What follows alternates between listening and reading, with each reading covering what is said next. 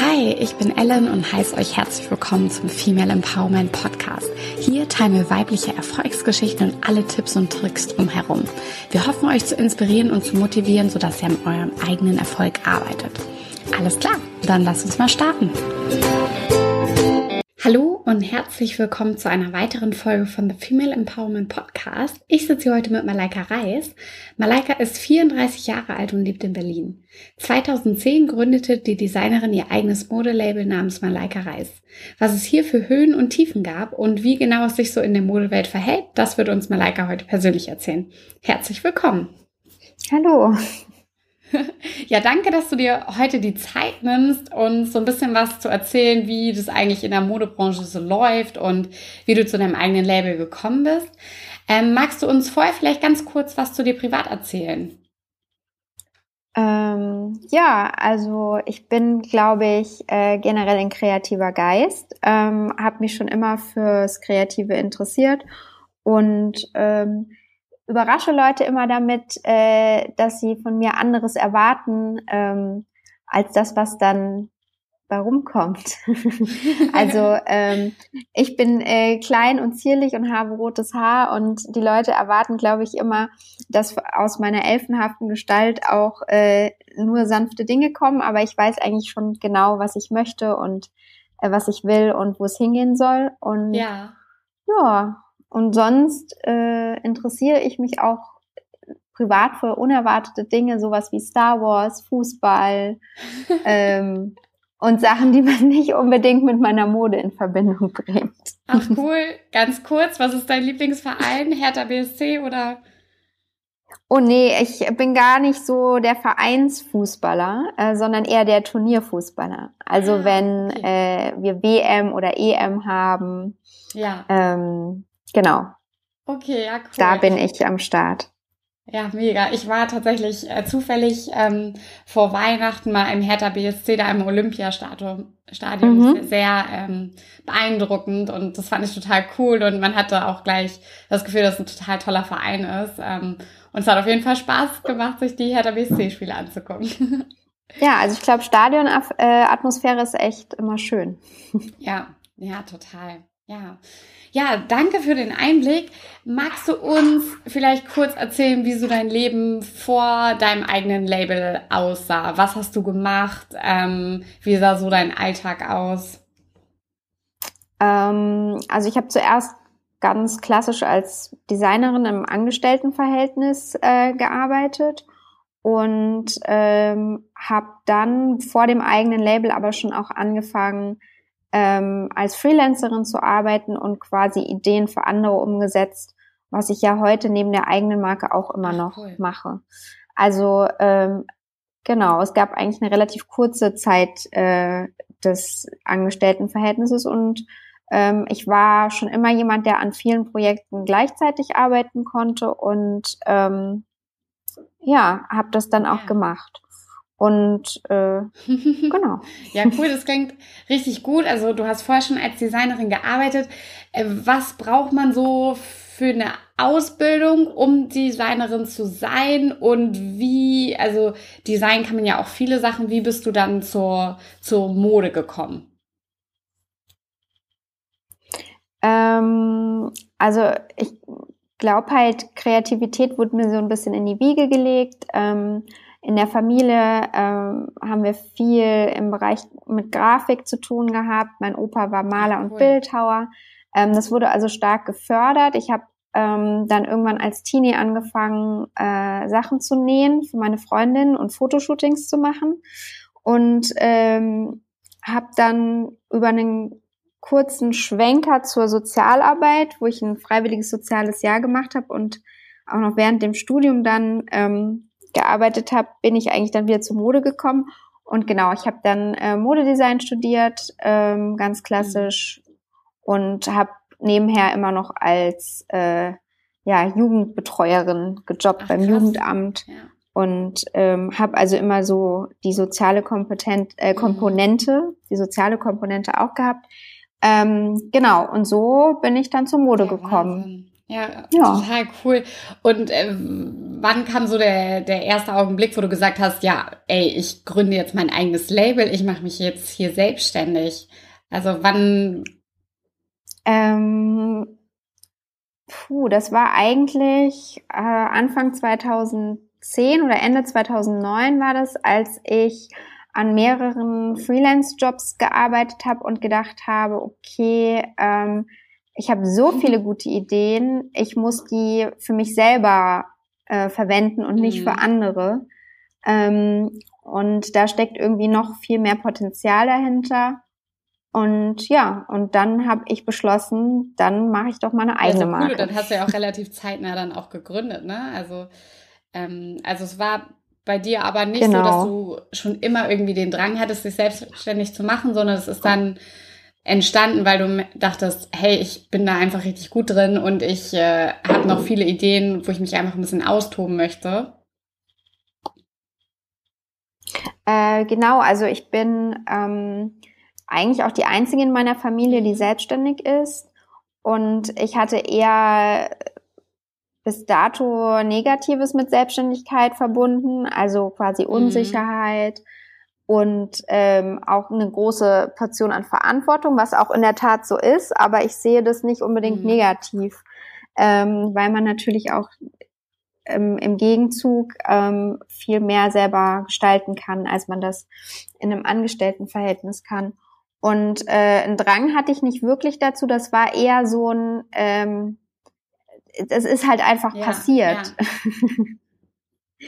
Ähm, und habe dann halt relativ schnell auch Business, einen Businessplan gemacht und für mich war halt immer wichtig, dass das jetzt nichts Kreatives ist, wo man mal mhm. experimentiert ähm, und äh, wie man in Berlin sagt, so schön ein neues Projekt hat, sondern dass man auch wirklich da den wirtschaftlichen Aspekt dahinter hat, dass es äh, eine Marke sein kann, die wirklich auf dem Markt bestehen kann und ähm, das auch ein richtiges mhm. Business ist, nicht nur äh, ein mhm. kreatives Projekt. Ja, und ich meine, es besteht ja auch schon total lange, ne? Also das, ist das ist halt, ähm, hast du dich auf jeden Fall bewiesen, dass es nicht nur äh, ein Projekt war, sondern echt auch ein nachhaltiges Unternehmen, was wächst. ne? Also das ist ähm, äh, total toll, total beeindruckend.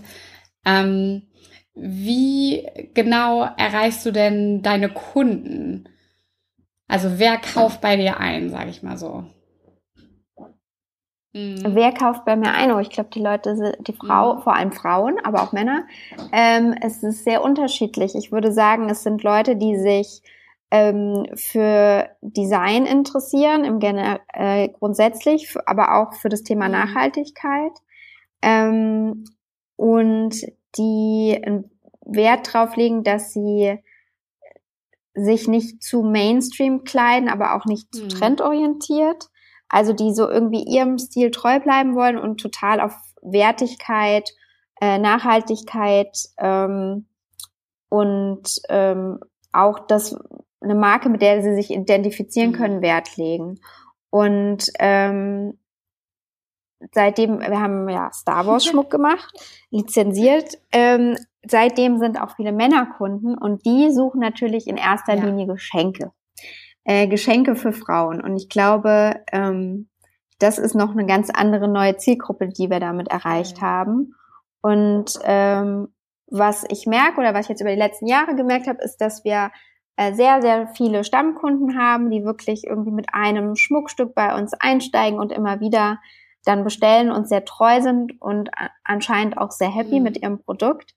Ähm, und ähm, ja, wir erreichen sehr, sehr viele Kunden direkt ähm, über unseren Online-Shop und über Pop-up-Stores, aber äh, verkaufen auch ganz klassisch über den Einzelhandel.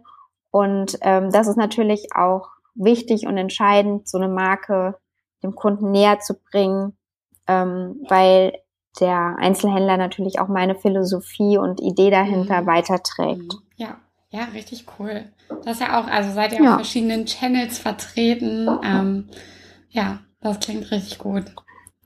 Genau, wir sind auf Social Shopping, wir sind äh, haben den Online-Shop, wir haben aber trotzdem den stationären Handel. Und ich glaube, auf den Mix ja. kommt es auch ja. an. Dass man halt eine Marke ist ja nicht einfach nur noch eine Marke und ein Logo, sondern es geht ja um das Erleben und die Philosophie und sich mit etwas identifizieren können. Und ich glaube, ähm, das funktioniert bei uns ganz gut. Und ähm, da ist es mir halt auch wichtig, dass es zu 100 Prozent authentisch ist und ähm, dass das nicht nur eine Story ist, sondern dass man das wirklich mhm. nachvollziehen kann. Ähm, genau. Und da, wo Malaika draufsteht, ist auch Malaika drin. Das glaube ich. ja, ach toll. Ähm, ja, total spannend und ähm, sehr interessant, auch wie das so aufgestellt ist. Ähm, ich verbinde ehrlich gesagt Modebranche immer so ein bisschen boah, irgendwie mit so einem Kampf. Ich kann dir gar nicht sagen, woher das kommt. Also ich kenne mich jetzt gar nicht so in der Modebranche aus, aber ich denke immer so, äh, ja, und jeder stellt seine neue Kleidung vor und dann gibt es verschiedene Fashion Weeks und ähm, ich stelle mir das total schnelllebig und auch irgendwie schwierig vor. Äh, was würdest du jetzt als Experte sagen, was sind so die Stärken und Schwächen ähm, vielleicht von deinem Label und was sind aber auch so die Stärken und Schwächen in der Modebranche? Hm. Also ähm, die Stärken und Schwächen in der Modebranche würde ich sagen, äh, da hast du schon recht. Also das ist ein bisschen wie so ein Hamsterrad äh, und auch so ein Druck, der, den man sich natürlich selber macht. Immer mehr Kollektionen pro Jahr, ähm, immer kürzere ähm, Wertschätzung des Produkts. Und da versuche ich mich aber so ein bisschen gegen zu wehren, ähm, dass man quasi ähm, Kollektionsteile hat oder Produkte hat, die jetzt nicht einem Kollektionszyklus unterworfen sind ähm, und die auch nicht schnell reduziert und in den Sale gehen. Ähm, das ist natürlich äh, klar ein Faktor. Man ähm, hat natürlich als Konkurrenz auch große vertikal aufgestellte Unternehmen, die irgendwie mhm. zwölf Kollektionen pro Jahr machen. Und ich glaube, da kann man dann halt äh, mit dem Thema Transparenz überzeugen ähm, und auch ähm, mit dem Produkt an sich, also dass die Qualität des Produkts mhm. einfach stimmt. Ähm, das ist so das, wie ich sehe, dass man damit umgehen kann, oder das ist die Challenge. Und äh, die Vorteile sehe ich natürlich ähm, darin, dass äh, es unglaublich kreativ ist und dass man mit Mode auch was bewegen kann. Also man kann äh, Statements kommunizieren, ja. man kann aber auch einfach ein Abbild der Gesellschaft sein. Und ähm, man kann mit Mode dazu beitragen, dass sich jemand äh, gestärkt fühlt, dass sich jemand ähm, in seiner Persönlichkeit unterstrichen fühlt und auch so ein bisschen eine Art mhm. Schutzmantel darstellen. Und das finde ich halt auch spannend. Ähm, auf mein Unternehmen bezogen ist natürlich ähm, zum, die Größe des Unternehmens ist äh, an gleicher Stelle meine Stärke als auch meine Schwäche, würde ich sagen. Mhm ähm, weil man klar, wenn man klein ist und wir sind unabhängig, das heißt, wir haben aktuell keinen Investor, sondern finanzieren uns äh, von alleine und es trägt sich ja. von alleine. Aber natürlich ist man dann auch limitiert, äh, was Investitionen angeht. Ähm, man muss immer gucken, wie ist der Cashflow gerade, ähm, was kann ich mir erlauben und was nicht. Und mhm. ähm, hat natürlich zum Teil immer einen Fuß auf der Bremse, ähm, was mich so ein bisschen stört, oder äh, mich mhm. nervt, äh, weil man natürlich viele Ideen hat, die man gerne alle auf einmal umgesetzt haben möchte. Ähm, gleichzeitig ist das aber auch eine Stärke, weil wir ein äh, kleines Team sind und ähm, der Apparat einfach klein ist und wir schnell und flexibel Dinge umsetzen können. Das heißt, ähm, ich habe gestern zum Beispiel einen Anruf bekommen, mhm. dass jemand mit uns eine Capsule Collection machen will, die aber schon im April auf den Markt kommen soll. Und da ist dann halt, äh, haben wir einfach mehr Möglichkeit, können sagen, das können wir machen oder das können wir nicht machen und es muss nicht durch zehn Abteilungen durch, bevor man überhaupt mit einem Projekt beginnt oder mit einer Kollektion beginnt, sondern wir haben da diese Flexibilität und Dynamik ähm, uns einfach bewahrt und äh, das ist natürlich ein Vorteil, ähm, weil wir schnell reagieren können. Mhm. Ja.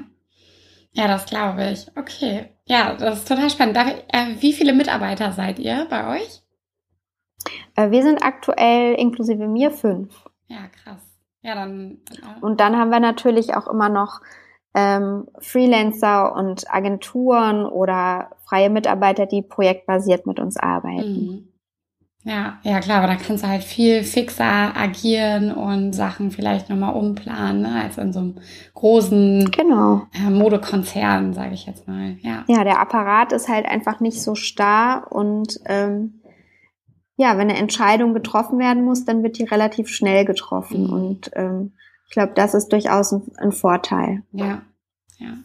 Ja, cool. Und als du damals gesagt hast, okay, ich, ich gründe jetzt mein Unternehmen, ne? Also, wie haben so Freunde und Familie reagiert? Du meintest ja vorhin schon, ähm, ja, also ich bin die Erste, die eigentlich selbstständig ist bei mir in der Familie. Was haben, was hat da so dein Umfeld gesagt? Haben die gesagt, sag mal, Malaika, ähm, willst du das nicht nochmal überlegen? Bist du dir sicher? Weißt du, was du für ein Risiko eingehst? Oder hattest du gleich voll den Support? Also, ähm, sie haben auf jeden Fall gefragt, hast du dir das gut überlegt? Dann habe ich gesagt, ja. Und äh, seitdem habe ich eigentlich den vollen Support. Okay. Cool. Ähm, weil, ähm, das muss ich eigentlich schon immer sagen, ich hatte immer Support bei, äh, wenn ich Ideen hatte, die ich umsetzen wollte. Ähm, ich glaube, zum Teil ist es nach wie vor ein großes Mysterium, was ich da eigentlich mache. ähm, weil auch in meinem Umfeld und in meiner Familie niemand irgendwas mit der Modebranche zu tun hat. Mhm. Und ich glaube, dass einfach manchmal nicht greifbar ist. Ähm, aber sonst stehen die da nach wie vor alle dahinter und sind auch natürlich Fans und Werbeträger ähm, und äh, unterstützen mich da und äh, erden mich aber auch gleichzeitig mhm. ähm, oder sorgen auch dafür, dass man nicht die Bodenhaftung verliert. Mhm. Das finde ich ganz äh, gut und ähm, erfrischend. Ja, ja, das glaube ich. Ja, ja, also ein, ein guter Mix aus. Äh, genau. Ja, schön. Ähm, und hattest du auch mal so richtig schlechte Zeiten, wo du gesagt hast, okay, ich glaube, ich muss noch mal irgendwo zurück ins Angestelltenverhältnis, ich schmeiße es alles hin, ich kann nicht mehr. Ähm, wenn ja, wie sahen die aus und wie hast du die dann überwunden? Mm, also ich glaube, die Frage, äh, will ich das überhaupt noch, stellt man sich äh, als Selbstständiger oder als Unternehmer immer mal wieder. Mhm. Ähm, und ähm, es gab sicherlich Punkte, ähm, äh, gerade bevor wir die Star Wars Lizenz akquiriert haben, wo es eigentlich um Hop oder Top ging. Also geht man das Risiko ein, dass diese Kollektion erfolgreich wird, mhm. ähm, weil man natürlich auch einen relativ äh, strengen Vertrag mit einem großen Unternehmen wie Disney eingegangen mhm. ist. Das heißt, ähm, da war halt entweder, in der Situation waren wir halt noch sehr am Anfang und äh, es war eigentlich eher eine schlechte wirtschaftliche Lage. Und da war halt dann das Risiko alles oder nichts. Also hätte es nicht funktioniert, wäre es auch nicht weitergegangen. Mhm, und krass, ja. ähm, das war ein totales äh, Glück, aber natürlich auch äh, gut vorbereitet, dass das funktioniert hat. Und das hat dann aber auch den entscheidenden Wendepunkt gegeben, also dass das Unternehmen dadurch sich äh, wirtschaftlich getragen hat und dass wir den Turnaround geschafft haben. Ähm, deswegen kann ich eigentlich nur sagen, immer wenn diese Momente kommen, nehme ich sie eher so als Learning. Mhm. Ähm, und auch ähm, es ist mir mittlerweile klar, dass immer wieder Stolpersteine kommen. Also der Weg ist nicht einfach so frei und da muss man sich, glaube ich, auch immer wieder muss man reflektieren, was man macht. Und das ist ganz gut, dieses Gefühl zu haben, ähm, dass man das in Frage stellt, ob das alles sinnvoll ist, was man macht mhm. und dass auch äh, Durststrecken kommen, weil ich glaube, nur so kann man sich persönlich und als Unternehmer äh, auch weiter pushen. Mhm. Ja, und vielleicht einfach alles auch zwischendurch mal so reflektieren, ne? Okay. Genau. Ähm, wo hätten wir vielleicht doch links gehen sollen und nicht rechts, oder ja. Genau, also ich glaube, das muss man alles als äh, permanentes Lernen ähm, mhm. ja verbuchen und dann auch aber wirklich was daraus machen und einen Fehler nicht zweimal machen. Mhm. Das ist so ein bisschen mein Credo. Also einmal ist es okay, aber zweimal den gleichen Fehler sollte man halt nicht mhm. machen. Ja, ja.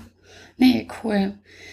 Ähm, wie ist es? Also du musst ja bestimmt auch ab und zu mal Nachtschichten einlegen, oder? Ähm, woher nimmst du das? In der Tat. Ja.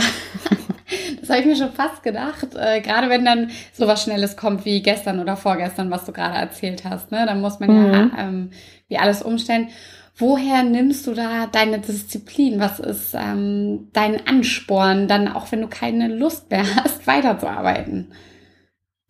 Mm, ich glaube, das ist einfach totale Leidenschaft. Mhm. Äh, totale Leidenschaft für das Design, für die Mode.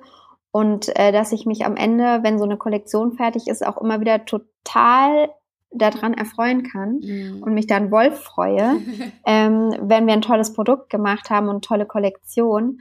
Und ähm, ja, ich glaube, das gibt einem dann halt auch den Drive, ähm, daran weiterzumachen und natürlich auch so eine gewisse, ich sag mal, Nerdigkeit mhm. gegenüber dem Thema. Also ich recherchiere auch gerne bis spät in die Nacht, auch in meinem Urlaub, einfach weil ich Bock drauf habe. Ja. Und ähm, ich auch irgendwie wie so eine Art Archiv anscheinend in meinem Kopf habe und dir noch genau sagen kann, welche Kollektion in welchem Jahr von wem und wem und wie die aussah und welches Model da drin gelaufen ist. Ähm, ich glaube, das ist einfach wirklich äh, dann auch zum Teil Hobby. Mhm. Ja. Ja, klar, ne, weil du dich einfach ja. auch privat, sage ich jetzt mal, voll dafür interessierst und äh, das einfach so dein Bier ist, ne? Also das ist ja, genau. Ja. ähm, kannst du uns ungefähr sagen, wie viele Stunden du arbeitest oder kannst du es gar nicht abschätzen, weil das halt so vermischt quasi als dein Hobby? Mm, das ist schwierig zu sagen, aber ich glaube mal, na so 60 werden das schon sein pro mhm. Woche. Ja, und wie vereinbarst du dann, ähm, sag ich mal, dein Privat- und dein Unternehmerleben? Also du willst ja bestimmt auch mal Freunde treffen oder hast irgendwie Familienfeiern. Wie koordinierst du dich da? Ähm, indem ich, glaube ich, extrem gut organisiert bin. Mhm. Ähm, das war auch das, was ich beim Jugendamt gelernt habe. Da war ich nämlich Orga. Da habe ich, oh, ja. äh, habe ich äh, Kinder- und Jugendgruppen organisiert und koordiniert. Und ich glaube, das hat sehr, sehr viel äh, gebracht. Das heißt, ähm, ich mhm. versuche Strukturen zu haben. Ich habe äh, einen haptischen mhm. Kalender. Ich habe ähm, To-Dos, die ich priorisiere und so versuche ich aber auch meine Freizeit äh, da einzuplanen. Ähm, und äh, über die Jahre hinweg finde ich auch, ähm, merkt man ganz deutlich, dass so Sachen wie Socializen und Partys einfach total bei mir äh, in den Hintergrund getreten sind und ähm, man schon deutlich auswählt, was man mit seinem Privatleben macht. Und ich mir natürlich aber auch die Freiheit nehmen kann, äh, zu sagen, ich bin jetzt mal zwei Wochen am Stück, ähm, weiß ich nicht, bei meiner Familie oder bei meinem Freund ähm, und kann von dort aus arbeiten. Also es gibt einem auch die Flexibilität gibt einem schon ähm, gewisse Möglichkeiten und auch das Thema Remote Arbeiten ähm, ist was, was total gut funktioniert. Ähm, natürlich gibt es aber auch Phasen, in denen ich einfach präsent und da sein muss. Ähm, aber ja, ich glaube, Organisation und Prioritäten setzen ähm, ist das eine und zum anderen natürlich aber auch das Verständnis aus meinem privaten Umfeld. Die wissen genau, es gibt zweimal im Jahr eine Fashion Week und kurz davor ist Malaika erstmal nicht mehr ansprechbar. Und da bin ich auch sehr dankbar äh, dafür, dass man dann alles von mir fernhält äh, und es dann aber umso mehr genießt, wenn ich dann danach wieder mehr Zeit habe ähm, und trotzdem irgendwie an allem teilnehmen kann. Ja, ist jetzt gerade vorbei, ne? Fashion Week? Genau, Fashion Week ja. ist vorbei und äh, gestern bin ich von der Messe aus Paris gekommen und Oha, äh, jetzt ja. gibt's noch ein paar weitere Termine, aber der, ähm, der Peak Point ist jetzt erstmal vorbei und jetzt bin ich gerade eher wieder in der kreativen Sammelphase für neue, neue Ideen. Okay, cool. Und bei uns live im Interview. Genau. ja. Ja, cool. ähm, Meinst du, Malaika, man braucht bestimmte Eigenschaften, um ein eigenes Unternehmen aufzuziehen? Oder ähm, kann das tendenziell jeder? Ähm, wie schätzt du das ein? Mm, ich glaube, dieses äh, viel besprochene Unternehmergehen, mhm. ähm, da ist auf jeden Fall was dran. Also ich denke, man braucht eine, ähm, eine gewisse Willensstärke, ähm, aber auch eine Selbstdisziplin. Ähm, so ein bisschen diese Stehaufmännchen-Thematik findet da auf jeden Fall statt, weil man muss sich halt selber motivieren können. Ja. Und ich glaube, das konnte ich schon immer ganz gut. Ähm, und ja, das ist, das ist so glaube ich, ausschlaggebend. Und dann muss man natürlich als kreativer Mensch, den, der ich auch auf jeden Fall zu 80 Prozent bin, ähm, auch noch 20 Prozent ähm, Interesse an Business haben und Interesse daran haben, aus dem Kreativen ein Geschäft zu machen. Ähm, weil dieser Business Sense, der muss irgendwie da sein, sonst ähm, bleibt es halt ein Projekt und entwickelt sich nicht weiter. Mhm. Und ähm, ich glaube, das muss man haben. Deswegen, also ich verurteile auch niemanden, der jetzt sagt, ich könnte niemals mir vorstellen, mich selbstständig zu machen. Und ich mhm. empfehle auch immer, wenn wir hier Praktikanten haben, macht euch nicht selbstständig, weil mhm. 90 Prozent sind dafür einfach nicht gemacht, gerade wenn man kreativer ist, weil das ist schon eine sehr große Diskrepanz mhm. irgendwie. Also da, da, liegt die Schere schon sehr weit auseinander, kreativ zu arbeiten und unternehmerisch zu arbeiten. Ja. Und das zu vereinen können, glaube ich, äh, nur wenige Leute. Ja. Oder wenn man dann halt kreativ ist, ähm, dass man sich irgendwen dazu holt, der die, die Business-Seite genau. vielleicht gut drauf hat oder so. Ne? Genau, ne? dass das, man da dann vielleicht ja. komplett alleine rangeht. Genau, und das war auch was, was ich von Anfang an gemacht habe, also mir Coaches zu holen und mir Partner mhm. für gewisse Sachen äh, zu holen. Und da muss man sich halt dann auch selber eingestehen, dass man nicht in allem gleich gut sein kann. Mhm. Ähm, und da ist es dann aber auch voll okay. Und das muss man, glaube ich, auch erst lernen, weil am Anfang denkt man, man muss alle alle Probleme alleine lösen, mhm. ähm, dann ist es voll okay, dass man auch nach Hilfe fragt und dass man auch Probleme mit anderen teilt, ähm, um irgendwie Lösungsansätze zu finden. Mhm. Ja, voll. Ähm, wie hast du damals deine Coaches und so weiter gefunden? Also hat sich das ergeben, weil du wen kanntest? Weil ich finde gerade ähm, eine Coaching-Scene ist ja immer so, ähm, ich habe das Gefühl, jeder Zweite ist Coach und du weißt immer nicht, ob die jetzt so seriös sind. Und wenn du echt wen brauchst, der dir bei deinem Business hilft, ähm, hast du dann eine Empfehlung, wie man gut wen findet? Ähm, also auf jeden Fall Netzwerken ist sehr sinnvoll, ähm, mhm. persönliche Empfehlungen auch. Ähm, ich bin damals aber den ganz klassischen Weg über die öffentlichen Mittel gegangen und habe okay. damals bei der äh, IBB, das ist die Investitionsbank Berlin, mhm. ähm, die auch Förderprogramme macht, äh, damals meinen Coach gefunden.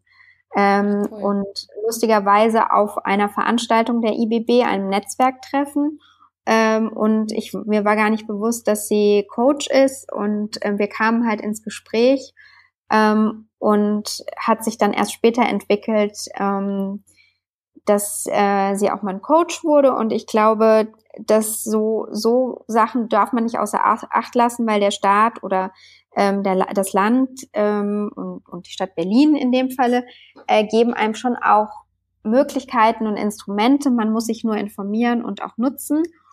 Und ich glaube, auf lange Sicht gesehen jetzt ähm, natürlich das Netzwerk. Und äh, je besser man das Netzwerk pflegt und je offener man mit äh, irgendwie Pain Points umgeht oder aber auch mit Visionen und Zielen, ähm, umso mehr kristallisiert sich raus, ähm, was sinnvoll ist und was nicht. Ähm, mhm. Genau. Okay, ja, das ist ein guter Tipp auf jeden Fall. Danke. Ähm, was genau bedeutet Erfolg für dich? Puh, ähm, das ist schwierig.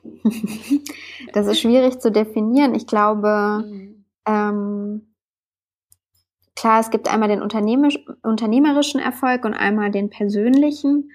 Und ähm, persönlich, dann setzt man sich natürlich eigene Maßstäbe. Also man man setzt sich ja irgendwie Ziele, ähm, die man erreichen will und ähm, wenn die dann auch nur halbwegs gut funktionieren, dann ist es mhm. für mich schon ein Erfolg und natürlich auch, wenn man andere Leute stolz macht oder so, mhm. ähm, dann ist das auch ein Erfolg und ähm, natürlich stumpft man mit der Zeit auch ab.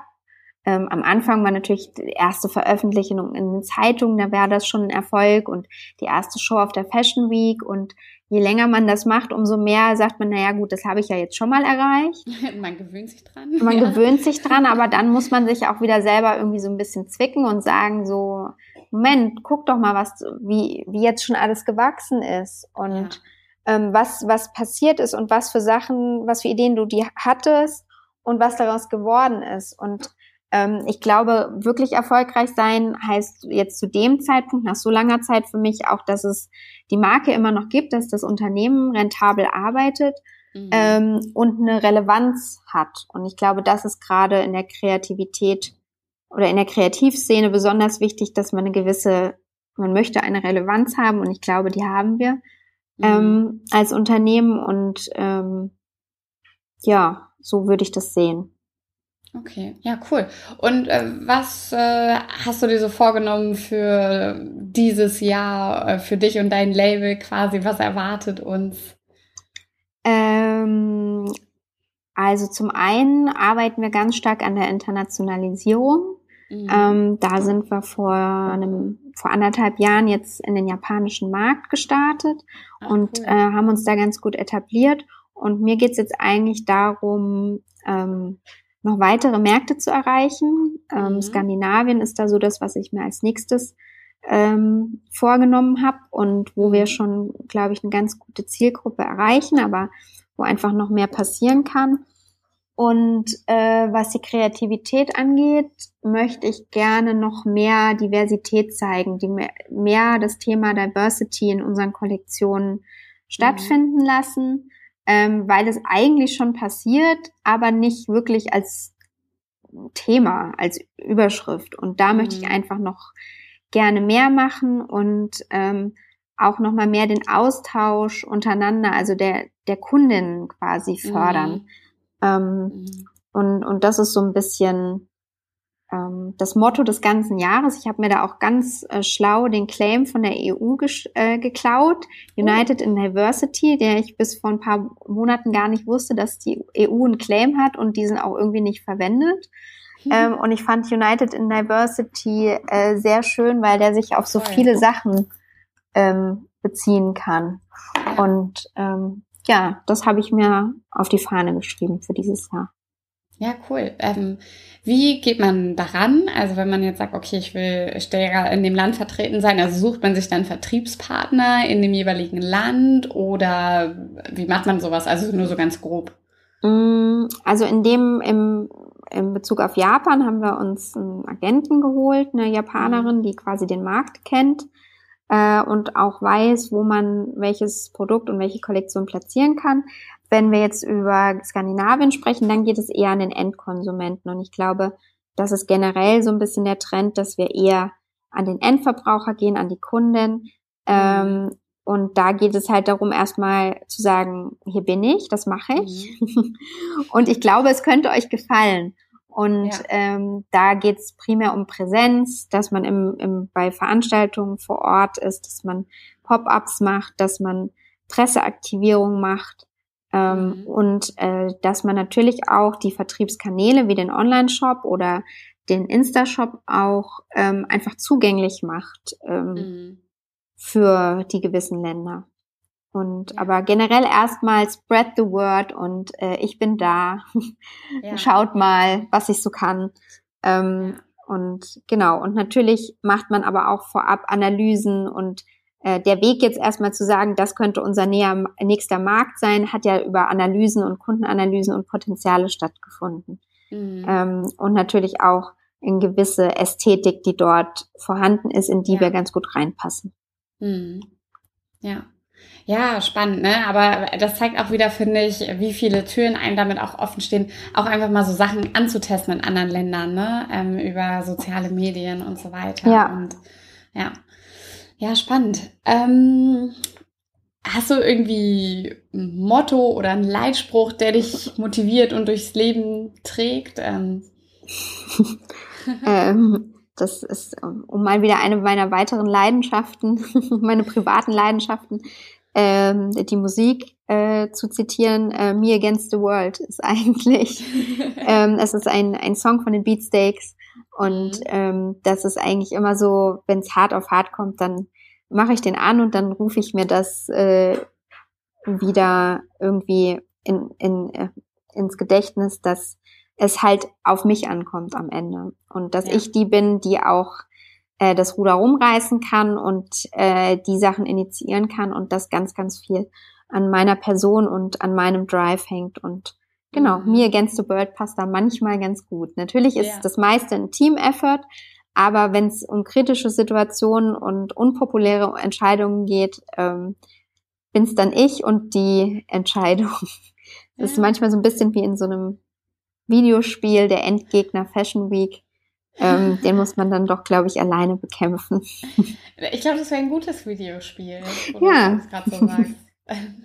Vielleicht könnt ihr es damit aufbauen. Ja, das wäre ja auch mal eine Idee. Ja.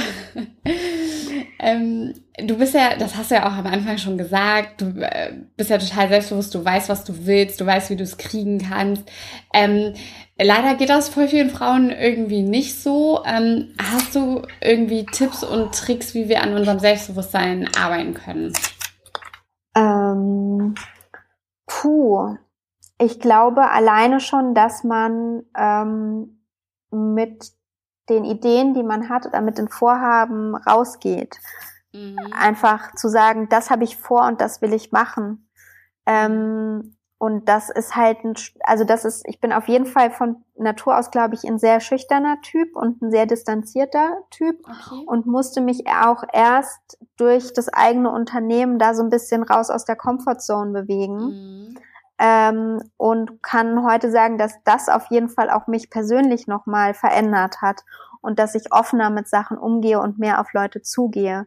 Ähm, ich glaube, dass man einfach sich nicht verstecken darf äh, und da total über seinen eigenen Schatten springen muss, ähm, zu sagen, hey, ich habe jetzt die Idee und mhm. ähm, ich glaube auch, dass ich das bewältigen kann und ich glaube, das ist eine Idee, die es so noch nicht gibt oder das ist ein Unternehmen, für das es einen Markt gibt und unterstützt mich doch bitte dabei. Und ich mhm. glaube, das ist so die Hürde, die man überwinden muss.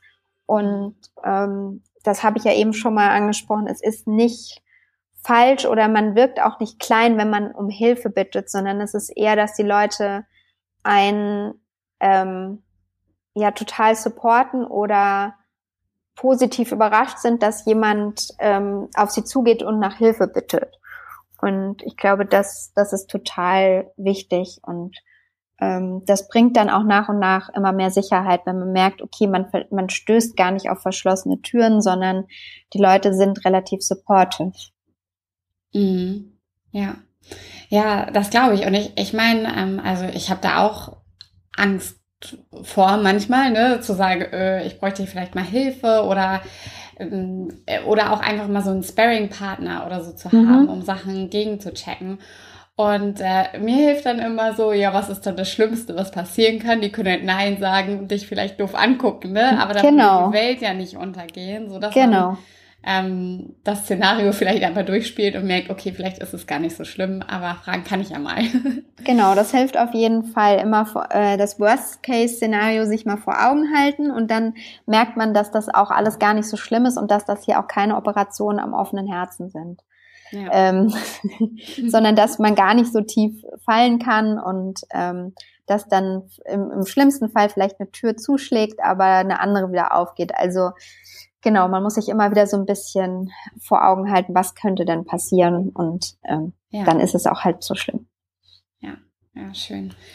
Ähm, knapp 14 Prozent der Unternehmensgründungen finden durch Frauen statt. Warum meinst du, gibt es einfach so wenige weibliche Unternehmensgründerinnen? Ähm, ich glaube gerade aus dem Punkt, weil Frauen erstmal Dinge mit sich selbst ausmachen mhm. ähm, und auch glaube ich, das, was sie tun, sehr viel differenzierter betrachten als Männer. Mhm. Ähm, und Männer machen halt einfach.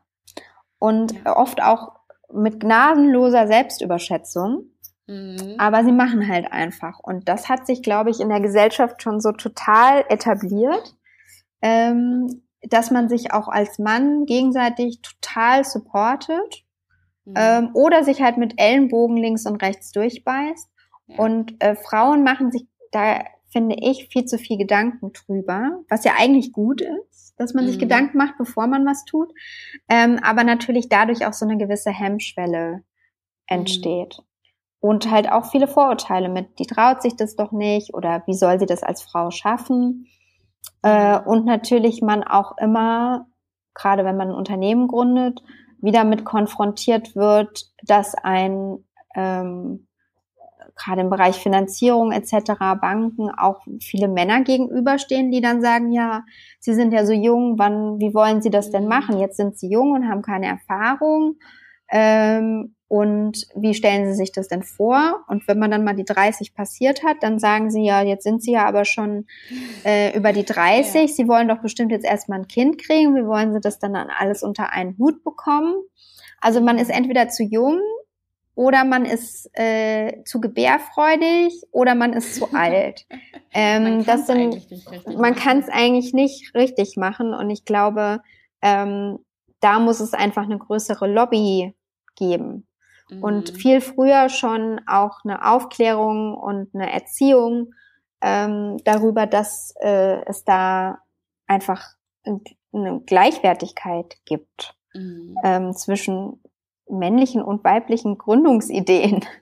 Ja. Ähm, und ähm, ja, und ich glaube, da kann, kann ich halt wieder nur einen Beitrag leisten, indem man sagt, äh, ich spreche über solche Themen und ähm, ich weise andere darauf hin, dass sie sich doch trauen sollen. Mhm. Ja, total, ähm, ja. ja. Ähm, da, ich ich glaube, das hilft voll, weil ich glaube, wir brauchen auch einfach ähm, viele Vorbilder in dem Bereich, ne? Äh, so wie du es jetzt halt bist. Du, du, gibst uns Auskunft darüber, was man vielleicht machen kann und wie man mit bestimmten Sachen umgeht.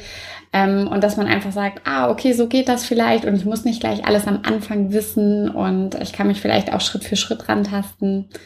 Ähm. Auf jeden Fall. Also ähm, man kann, also man kann auch mit Erfahrung niemals alle Dinge gleich gut. Und ja. äh, ich finde, man muss sich halt so eine gewisse Struktur machen. Ähm, und was sind die Punkte, die ich mir selber zutraue? Was kann ich in welchem, welcher Timeline ähm, erreichen? Und wofür brauche ich Hilfe? Und wo bekomme ich die? Und ich mhm. glaube, das sind so die, die Punkte, die Schritte, die müssen klar sein. Mhm. Ähm, und man muss ein, ein Ziel fokussiert haben. Ähm, und dann einfach Step by Step und auch auf jeden Fall Learning by Doing. Mhm. Ja. Und wenn man auch mal auf die Schnauze geflogen ist, ähm, mal so ganz äh, plump ausgedrückt, dann muss man sich einfach wieder, muss man wieder aufstehen, sich kurz schütteln und dann geht's weiter. Ja, ja, schön. Das klingt gut. Ähm, ich habe noch ein paar abschließende Fragen an dich, Malaika. Mhm. Und äh, zwar, wie gehst du denn so mit dem Thema Altersvorsorge um? Denkst du darüber nach, wie es so in der Zukunft sein wird? Legst du dir da immer was zur Seite? Wie gehst du damit um? Hm. Äh, in der Tat noch ein Thema, was ich, womit ich mich zu wenig beschäftigt habe ähm, was aber ähm, momentan monatlich lauter bei mir wird, auch glaube ich mit zunehmendem Alter und zunehmendem, was wird denn mal, wenn? Mhm. Ähm, und ich kann auf jeden Fall sagen, man sollte sich da früher Gedanken machen, als ich das getan habe. Und mhm. ähm, ich glaube aber auch, dass ich selber einen Job ausübe, ähm, der mir nicht mit 60 langweilig wird oder wo ich sagen mhm. ähm, muss, ich kann das nicht mehr ausüben. Mhm. Ähm, sondern denke auch, dass das was ist, was ich mein Leben lang gerne machen möchte. Ähm, und man aber natürlich anfangen sollte, ähm, ja, über Vorsparen und äh, vielleicht auch einen Bausparvertrag, je nachdem, ähm, wo die Konditionen am besten sind, nachzudenken. Ähm, mhm. aber ja, ist auf jeden Fall ein Thema, was ich auch lange vernachlässigt habe, muss ich zugeben. Mhm. Ja, und gerade so alles aufsauge, was ich darüber finden kann im Netz. ja, ist auch, glaube ich, gar nicht so einfach, weil gerade so in der Anfangszeit, man will ja auch sein ganzes Geld irgendwie dann auch in das Unternehmen stecken und ähm, genau. Ne, da, also das äh, kann ich schon gut verstehen, ja. Mhm. Ähm, und hast du irgendwie Buch, Podcast, wo du sagst, äh, muss jeder mal gehört, gelesen haben? Kannst du uns da irgendwas empfehlen? Zum Thema Gründen oder? Ja, oder ähm, wo du sagst, das bringt einen vielleicht auch persönlich total weiter. Ähm, also, genau. Ähm, du darfst ähm, alles empfehlen. Mhm. keine Restriktion. Keine Restriktion. Dann ähm, würde ich eher wieder ein nerdiges Thema ähm, äh, empfehlen. Ähm, wobei es sind eigentlich zwei Sachen, die ich gerne äh, höre. Zum einen ist es Pardiologie. von Charlotte ja. Roche, äh, wo man ja auch so ein bisschen abhängig wird, ähm, weil man immer gerne wissen möchte, wie geht das denn weiter. Ja. Ähm, und wo ich auch das Zusammenspiel zwischen jemand äh, sehr kreativem ähm, und jemand eher konservativem sehr amüsant finde. Mhm. Ähm, und zum anderen ähm, ist es von W Magazine ähm, Five Questions. Mhm. Ähm, und da werden Schauspieler interviewt. Und da ich ja auch oh. ein ziemlicher Kino- und Film-Nerd bin, ja. ähm, habe ich das äh, quasi äh, an einem Stück durchgehört, alle Folgen. ähm, und das ist sehr, sehr interessant, weil da die Chefredakteurin vom, vom W Magazine oder Chefreporterin ist es, ähm, mhm. Halt fünf Fragen stellt an, äh, an Schauspieler und auch wirklich zu Themen, die jetzt mit der Schauspielerei an sich nichts zu tun haben. Und das fand ich schon sehr äh, interessant und ähm, auch spannend, mal zu anderen Themen äh, diese Sicht zu haben und ähm, halt äh, sehr persönlich einfach und äh, für meine Begriff auch ehrliche Antworten auf Themen mhm. zu bekommen. Genau. Gerade jetzt so in der Zeit zwischen Golden Globes und Oscars und äh, bin ich da schon und Berlinale natürlich ist das bei mir ein sehr großes Thema und ähm, Filme sind halt auch im Kino sind Sachen, die mich einfach total inspirieren und wo ich sehr, sehr viele ähm, Input für meine Kollektion bekomme. Mhm. Und äh, deswegen bin ich dann auch jemand, der, wenn ich sage, oh, die hat ja einen coolen Style oder ich fand sie in der Rolle toll, dann auch alles darüber nachrecherchiere, mhm. um diese Person so ein bisschen mehr greifen zu können. Ja, klingt auf jeden Fall äh, äh, nerdig hier so. Ne? ja, ja. Also wenn ich mich für Dinge interessiere, dann auch äh, im kleinsten Detail auf jeden Fall. ja, ich glaube auch so dein, ähm, äh, du strukturierst dein Jahr auch so Fashion Week, Berlinale, Oscar, Golden Globe. Also so ja, wobei Oscar Golden Globe ist eher privat. Äh, wir haben bisher erst einmal ein Kleid für die Oscars gemacht.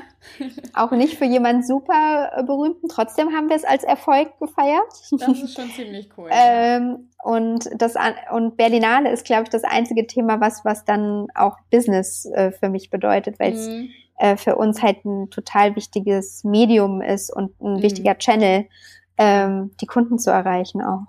Ja, ja, weil es dann ja auch so in jeder Zeitschrift steht, ne? Und äh, welches Modelabel dahinter steht, das schon cool. Genau. Ja. Ja, schön. Malaika, vielen Dank äh, für deine offene und ehrliche Art und die Beantwortung der Fragen, die ich hier an dich hatte. Ähm, du hast das letzte Wort. Du darfst das Interview abschließen. Ähm, ja, vielen Dank und ich finde es ganz toll, was du machst. Äh, danke dir. Ähm, oh Gott, das letzte Wort. Also, ich glaube, man darf sich einfach von Stolpersteinen nicht aufhalten lassen. So. Das klingt gut. Das klingt super gut. Vielen Dank dir, Malaika. Mach's Danke gut. dir, mach's gut. Ciao. Ciao. Ja, das war's auch schon wieder mit unserer aktuellen Folge von The Female Empowerment Podcast. Ich hoffe, sie hat euch genauso viel Spaß gemacht wie mir und dass sie euch inspiriert hat und eure Gedanken vielleicht anstößt, ähm, mal gewisse Dinge etwas anders anzugehen. Wenn euch unsere Interviewpartnerin gefallen hat, dann folgt ihr doch bitte bei Facebook und bei Instagram und unterstützt sie und ihre Business-Idee. Und genau das gleiche gilt natürlich auch für unseren Podcast. Ne? Also wenn euch der super gefällt, dann lasst uns doch eine tolle Bewertung bei iTunes da. Folgt uns auf Facebook und Instagram und ja, schickt gerne mal eine Mail oder Kommentare, wenn ihr irgendwelche Fragen habt oder generell Feedback. Wir freuen uns immer. Bis bald, eure Ellen.